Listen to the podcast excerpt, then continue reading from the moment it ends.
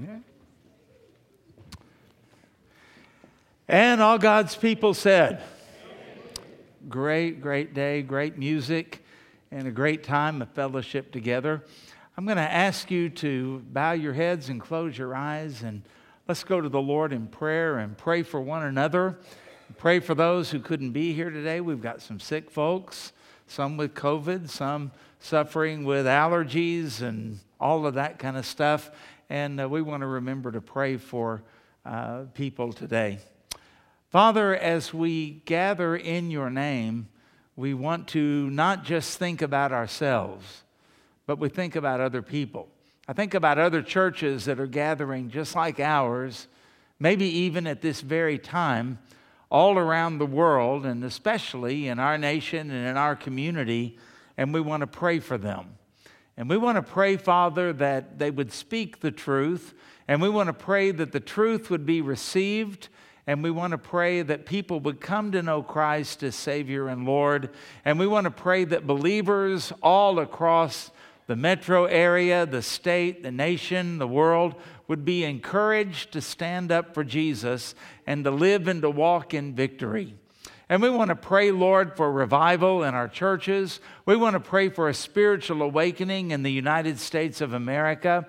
We want to pray, Father, that those who represent us in Congress and in government, we want to pray that they would have wisdom that comes from you. We want to pray for their salvation, and we want to pray that there would be a renewal in America by the power of the resurrected Christ. We want to pray for our sick folks.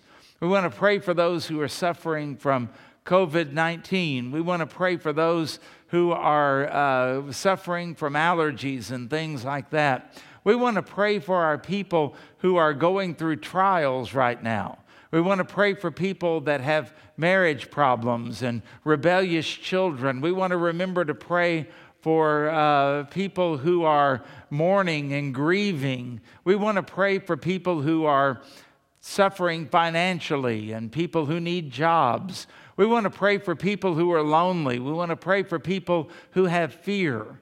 And we want to pray, Lord, that whatever it may be that's in our heart today that is not of you, that it would be taken away and it would be banished. And we want to pray that the hope of the resurrection would fill our hearts today and control our lives.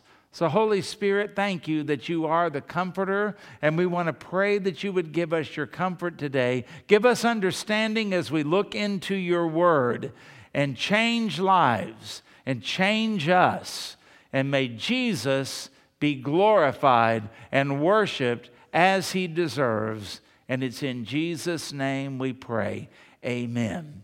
Let's take our Bibles this morning, and let's turn to the book of Revelation. And the message we're going to have this morning is going to be entitled, Jesus in His Own Words. What does Jesus have to say about himself and about his resurrection and who he is? And that's what we need to know, and that's what we're going to focus on this morning. So Revelation 1, 17 and 18, and when I saw him, I fell at his feet as dead. But he laid his right hand on me, saying to me, do not be afraid, I am the first and the last. I am he who lives and was dead, and behold, I am alive forevermore. Amen. And I have the keys of Hades and death. And Jesus says, I am the one who lives and was dead. In the Greek, it's interesting because it says, I am he who lives and became dead. And we come here today to celebrate the resurrection, but there would be no need of resurrection had there not been a death. And the death of Jesus was real. Dr. W.A. Criswell said, tread softly around the cross, for Jesus is dead. He bowed his head and gave up his spirit and died like a man dies. The head that was so beautifully, worshipfully anointed by Mary of Bethany is bowed in silent death, and the very lips that spake the words that called forth Lazarus from the grave are still and silent. The eyes that wept in compassion over Jerusalem are glazed in death, and the hands that blessed little children are nailed to a tree. And the feet that walked on the blue waters of Galilee are fastened to a cross. And the heart that bled and loved the world is broken and ruptured, and the crimson of his blood spills out on the ground. He is dead. And the death of Jesus Christ was not something that just was fabricated or something that appeared to happen. He literally died, and he literally did that for you and for me and for the glory of God, that we might be saved, that we might have hope, and that our sins might be paid for.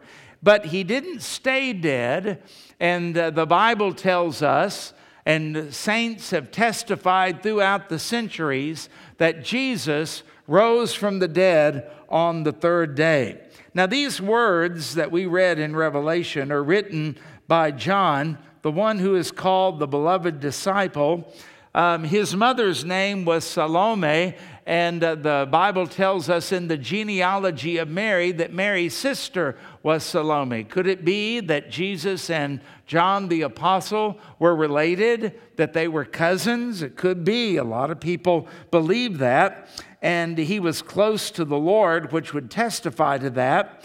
He and his brother James and the Apostle Peter were in the inner circle with the Lord Jesus, very close to him. They're the ones that wanted to call down fire from heaven, called the sons of thunder. John was the one who was close to Jesus at the Last Supper, and Mary was to be cared for by John after Jesus' death. And John is the only apostle to die of natural causes. He lived on up into his 90s, and yet this one so close to Jesus has a strange and dramatic reaction to seeing his Lord. When he sees and hears the voice of the Lord, back in the days of Elijah, Elijah said that the Lord spoke in a still small voice. Well, no longer in Revelation, when John heard him, he said his voice was like thunder. It was like many waters. It was loud. It was clear. And obviously, it was overwhelming. And John, when he sees the Lord and when he hears the Lord in his glory and in his power, he is so shocked, he is so disturbed, he is so overwhelmed that the Bible says he falls over like a dead man. That's not necessarily an uncommon thing, is it?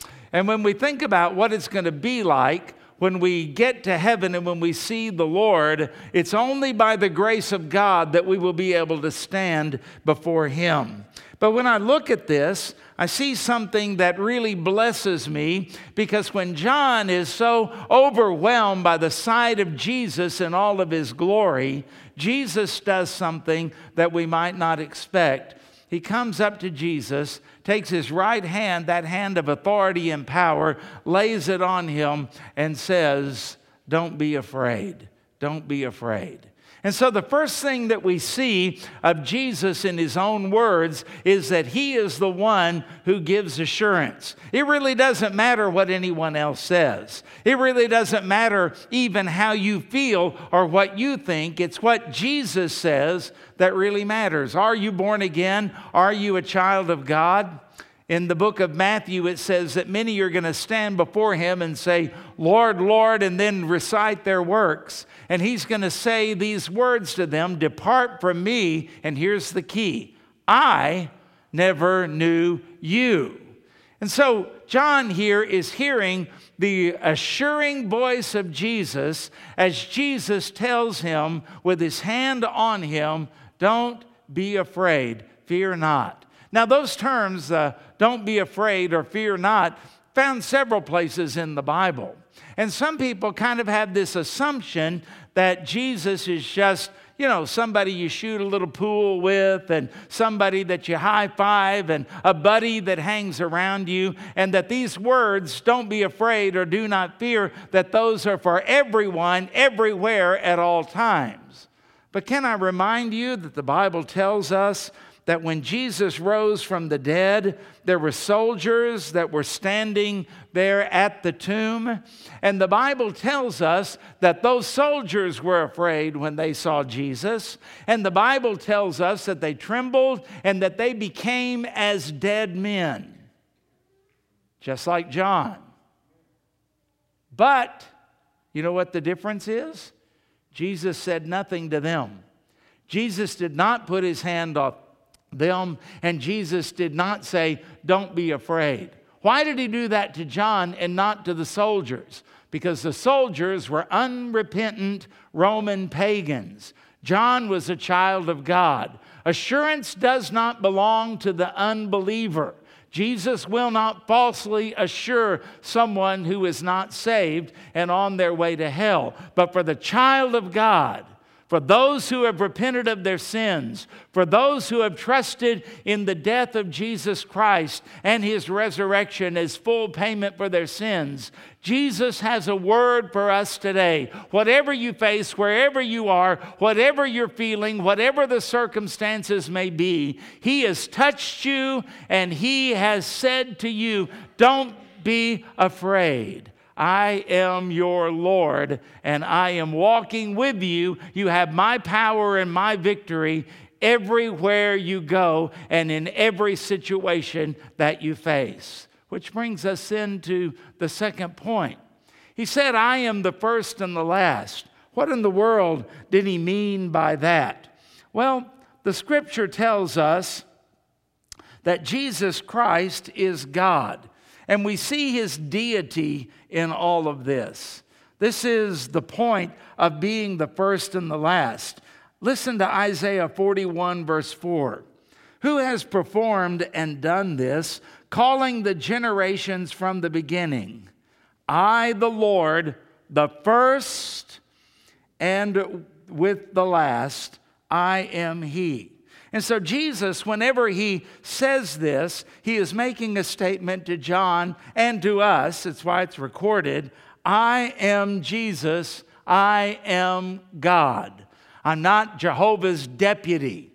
I'm not a creation of God that is just substandard or lower than the Lord. The Bible tells us in John chapter 1 that he was with God in the beginning, that he created all things and then became flesh, and we had the privilege to behold his glory, the glory as of the only begotten of the Father. Someone said that idols will come and go. He was before them, and he will remain after them. There was a song back in the 80s that said, "You'll still be Lord of all." And when everything crumbles, when the nations fall, when the kingdoms fall down, and when the kings themselves are done away with, Jesus will still be there, and he will still be the Lord of all. Nothing diminishes that. Nothing even threatens that. That is an accomplished fact because Jesus is God in human flesh. Never, ever, ever forget that. And thirdly, when you look at this, he makes a statement, "I am he who lives and was dead, and behold, I am alive forevermore. Amen." And this tells us, thirdly, about his victory. This is the Lord who really died, who really suffered pain. This is the one who was really nailed to a cross. This is the one who had been scourged and beaten. This is the one who had the crown of thorns upon his head. This is the one whose life's blood drained out of him. This is the one who said, "I am finished," and then, "Father, into your hands I commit my spirit," and then he gave up his spirit. He died. This is the one that was laid in the grave. This is the one they wept over. This is the one that had the spear put into his side. This is the one who was put into the grave. And yet, the Bible tells us that on the third day, when the women went to the tomb, they found the stone had already been rolled away and the body of Jesus was missing.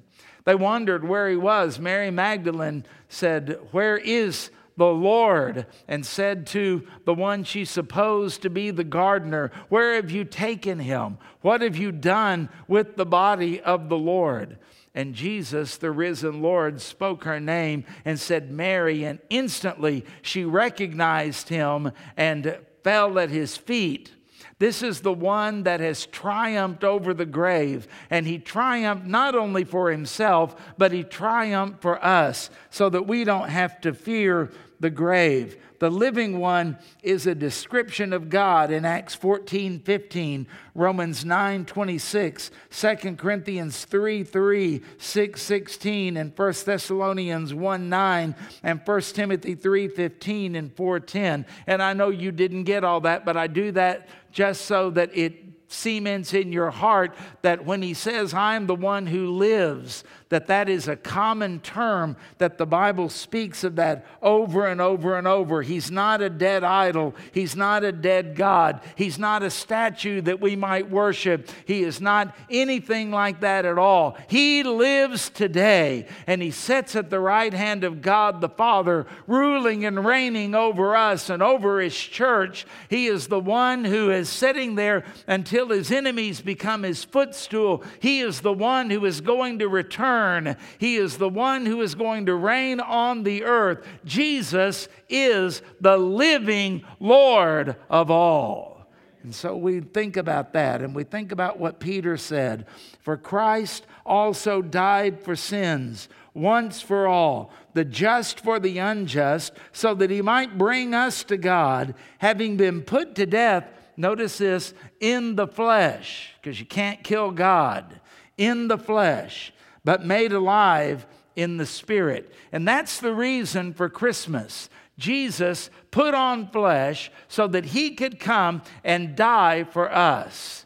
Other than that, you can't kill God. How in the world would a sacrifice ever be made? There was no human qualified. So Jesus, as God, came to earth, and as the unblemished lamb died in our place, suffered the wrath of God while he was on the cross, and died, and then conquered death. He is the victor.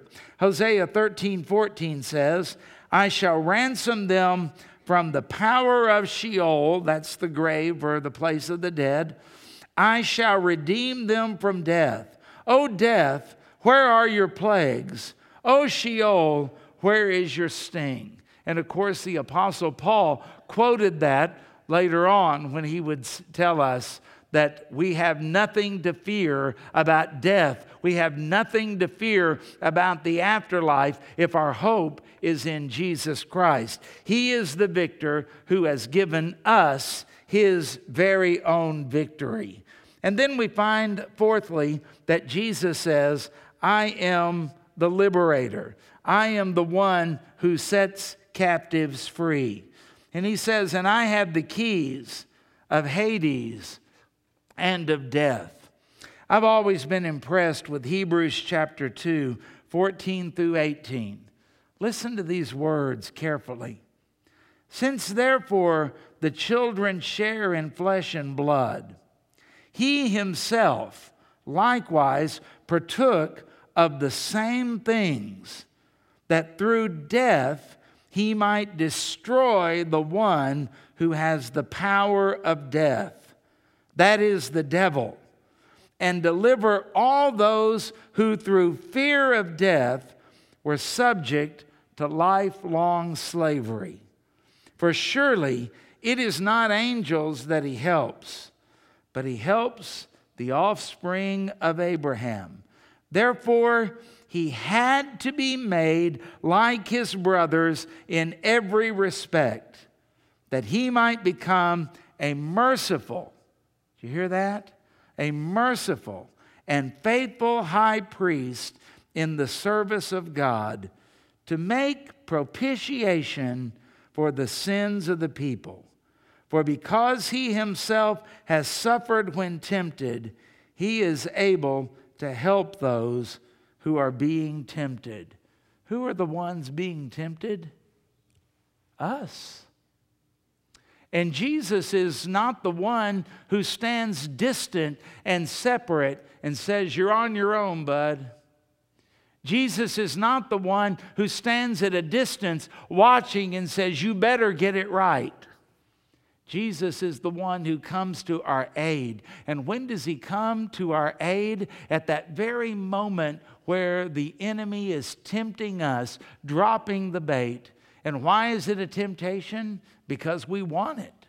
Because it appeals to us. Because it gets our attention. And at that very moment where we are on the verge of sinning against God and considering it and even desiring it, what does the Scripture say? He is the merciful and sympathetic one who comes to our aid.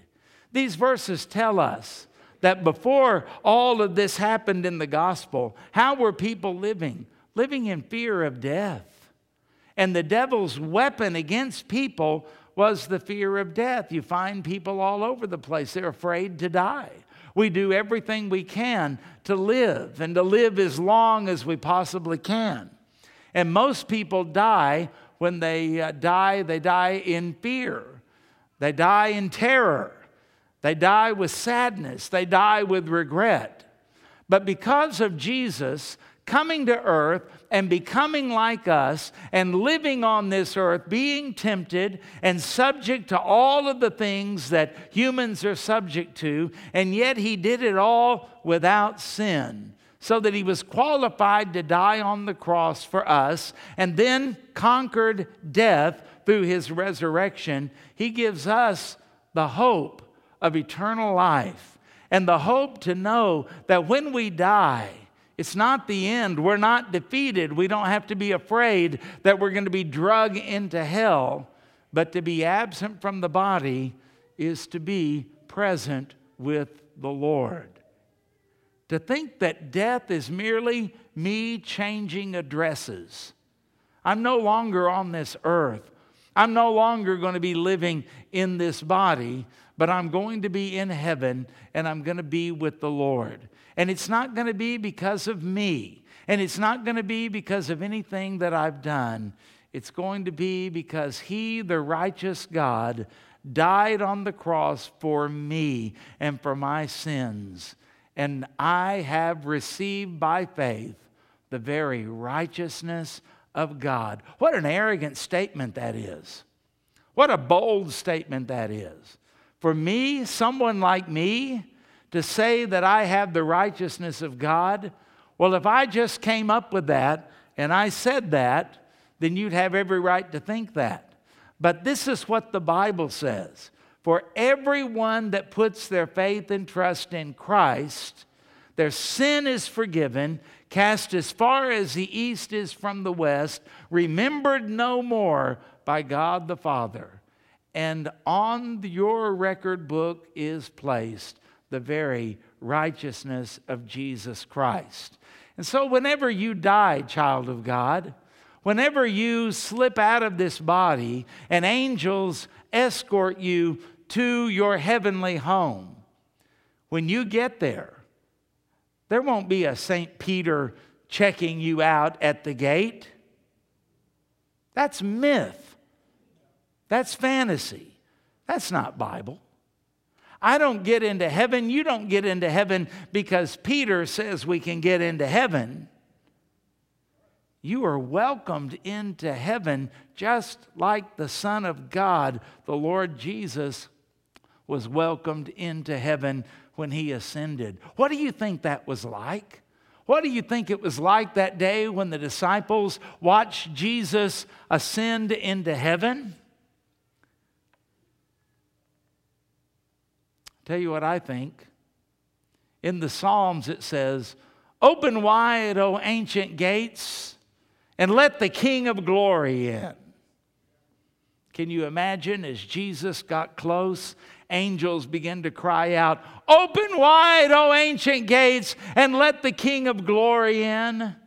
And then there was a cry from the other side of the gates, "Who is this King of glory?" And then the angels began to shout together, "The Lord, mighty in battle is he." And can you imagine as Jesus stepped through those gates of pearl on those streets of gold? Can you imagine the shout that erupted from the angels and from everyone else who was in heaven? Can you imagine the music? Can you imagine the trumpets as they began to blow? Can you imagine people as they begin to sing the glories of God? And can you imagine God the Father saying, "Come, my son, and sit at my right hand until I make your enemies my footstool"? Can you imagine the joy and the celebration? Let me tell you something. When you get to heaven, you will be just as welcome as Jesus.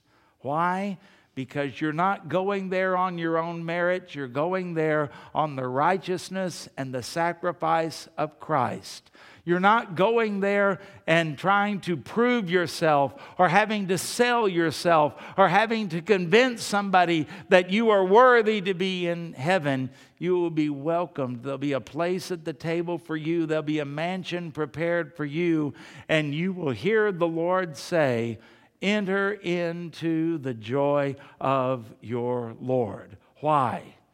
Because Jesus came and He died. And as we celebrate today, He was raised from the dead. And He robbed the devil of his weapon and He conquered that.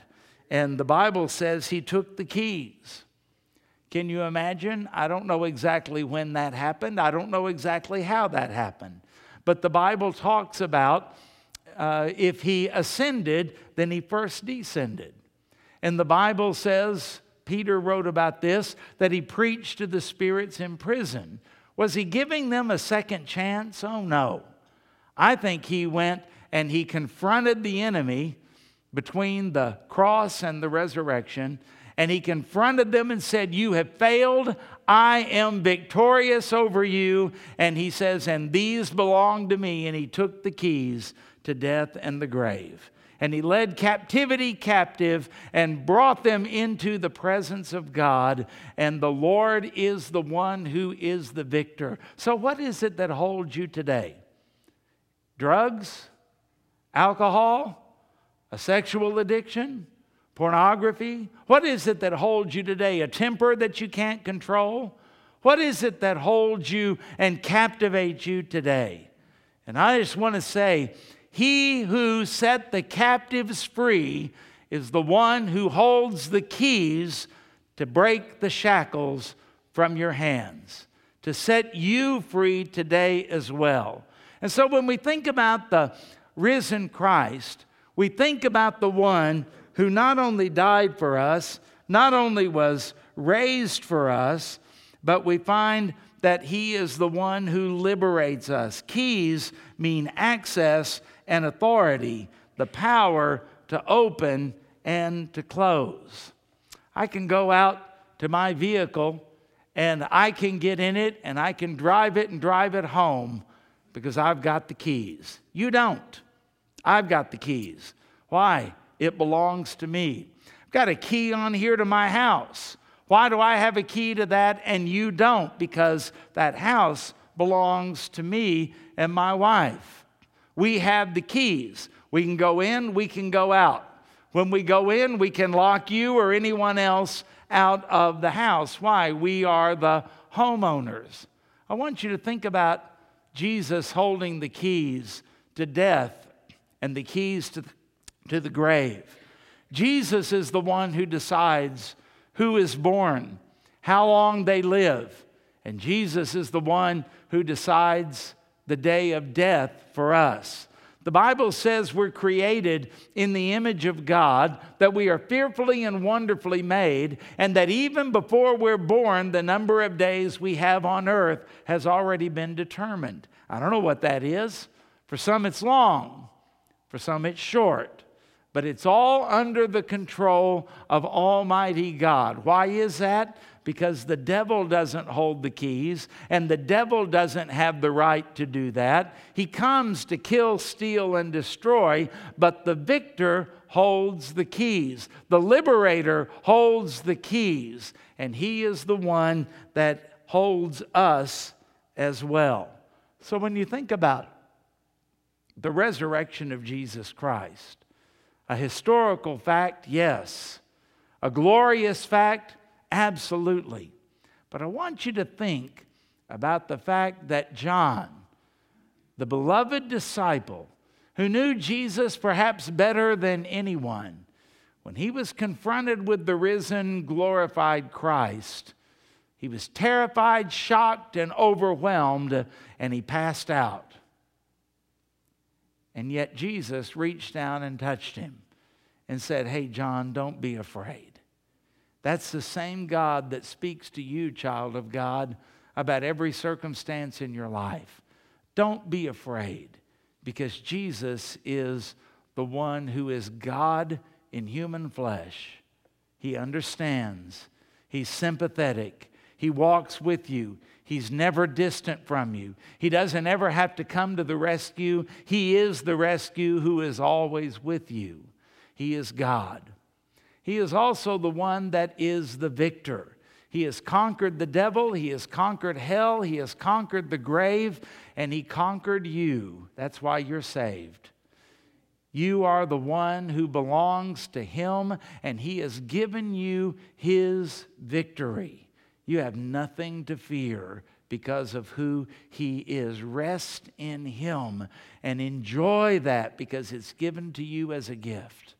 And understand that the freedom that you long for and the freedom that you have, it's in his hands. You can't set yourself free. Try as hard as you might. The more you pull against the shackles that hold you, the more they cut into your wrists, the more pain they cause. But when the one who sets the captives free takes the keys and unlocks those shackles, the Bible says, "Whom the Son sets free is free indeed." Let that sink in. Don't let the enemy put chains around you. Don't let them intimidate you or harass you. You look to the Lord, the one who has set you free. Don't be afraid, believer. Christ has touched you, and the one who assures, he's the one who assures. He's the one who is God Almighty. He is the one who won the victory and gives us his victory. He's the liberator who holds the keys and sets us free. We have nothing to fear in him, or in life, or in death, or in eternity. Why?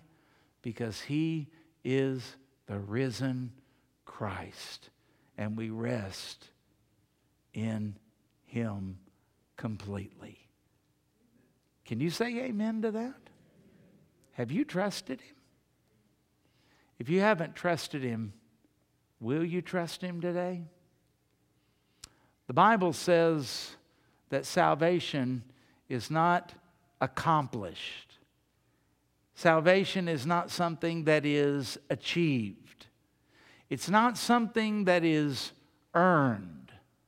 It's not something that we deserve. It's not a merit badge to be sewn onto our uniforms. It is not anything like that at all. Salvation, the Bible says, is a gift. A gift that is freely given. Of course, if it's not freely given, it's not a gift, is it? God gives you the gift of salvation. Now, how do we receive the gift of salvation? The Bible says it's by faith in the Lord Jesus Christ. Those who are saved for only one reason, and that is the grace of God. And it's by the grace of God that we understand who we are, sinners separated for God. We needed a Savior. We need the atonement. Only God's grace will bring you to that point. If you've never really seen that, believed that, or been affected by that, it's because you haven't really been saved and you haven't been touched by God's grace. God's grace will show you who you really are. You say, that doesn't sound pleasant. It's not. It's not. It's a burden to see yourself as a sinner. But the grace of God also does something else. In the book of Acts, it says that they rejoiced because God granted the Gentiles repentance. Did you know that the grace of God will make you repent of your sin? You'll turn from trusting in yourself, trusting in your works, trusting in dead religion and lifeless things, to trusting in Christ and Christ alone for your salvation. To hate your sin, to discard your sin, to forsake your sin, and to turn to Jesus Christ, that only happens by grace. And the Bible says that if you will confess with your mouth the Lord Jesus and believe in your heart that God has raised him from the dead, you will be saved. See, the resurrection is even involved in salvation. And it's by the grace of God that you understand that Jesus Christ is the Lord of all, the master, the boss of you and everything else. It's only through the grace of God that you ever come to the point of surrendering your life to the Lord Jesus Christ. It's only by the grace of God that you really believe that He was raised from the dead. And so today, have you tasted of the grace of God? Have you repented of your sins? Have you confessed Jesus as Lord? For whosoever shall call upon the name of the Lord shall be what? Saved. Saved. Will you trust Him today if you haven't? And will you surrender to this risen Christ? Because as John was absolutely shocked, overwhelmed, and terrified at seeing Jesus, think about what it's going to be for you if you're lost and have never trusted Him. You won't have the assurance. You won't have Him say, "Fear not." You will recognize the terror of facing and falling into the hands of a living God. But if you'll trust Jesus, He'll touch you, and you have nothing to fear, because you are in His grace, the undeserved favor and love of Jesus Christ. Having His presence all of the days that you live, He'll never leave you. He'll never forsake you. He'll love you with a maximum love. He'll take away your sins. He'll give you His victory and His power all of your life. And when you die, you'll spend eternity with the one that you love and the one that loves you more than anyone ever could. And what a glorious day that's going to be when we see the risen Lord on His throne in glory, and we truly worship and praise Him, and we see the nail scars in His hands and in His feet, and know that He did that to redeem us, the undeserving fallen creatures who have rebelled against Him, and yet He had mercy and gave us His grace. To God be the glory. And all God's people said, Amen. Father, as we think about these things, Jesus, in His own words, we thank You that we don't have to guess. We don't have to try our hardest and hope that it was good enough.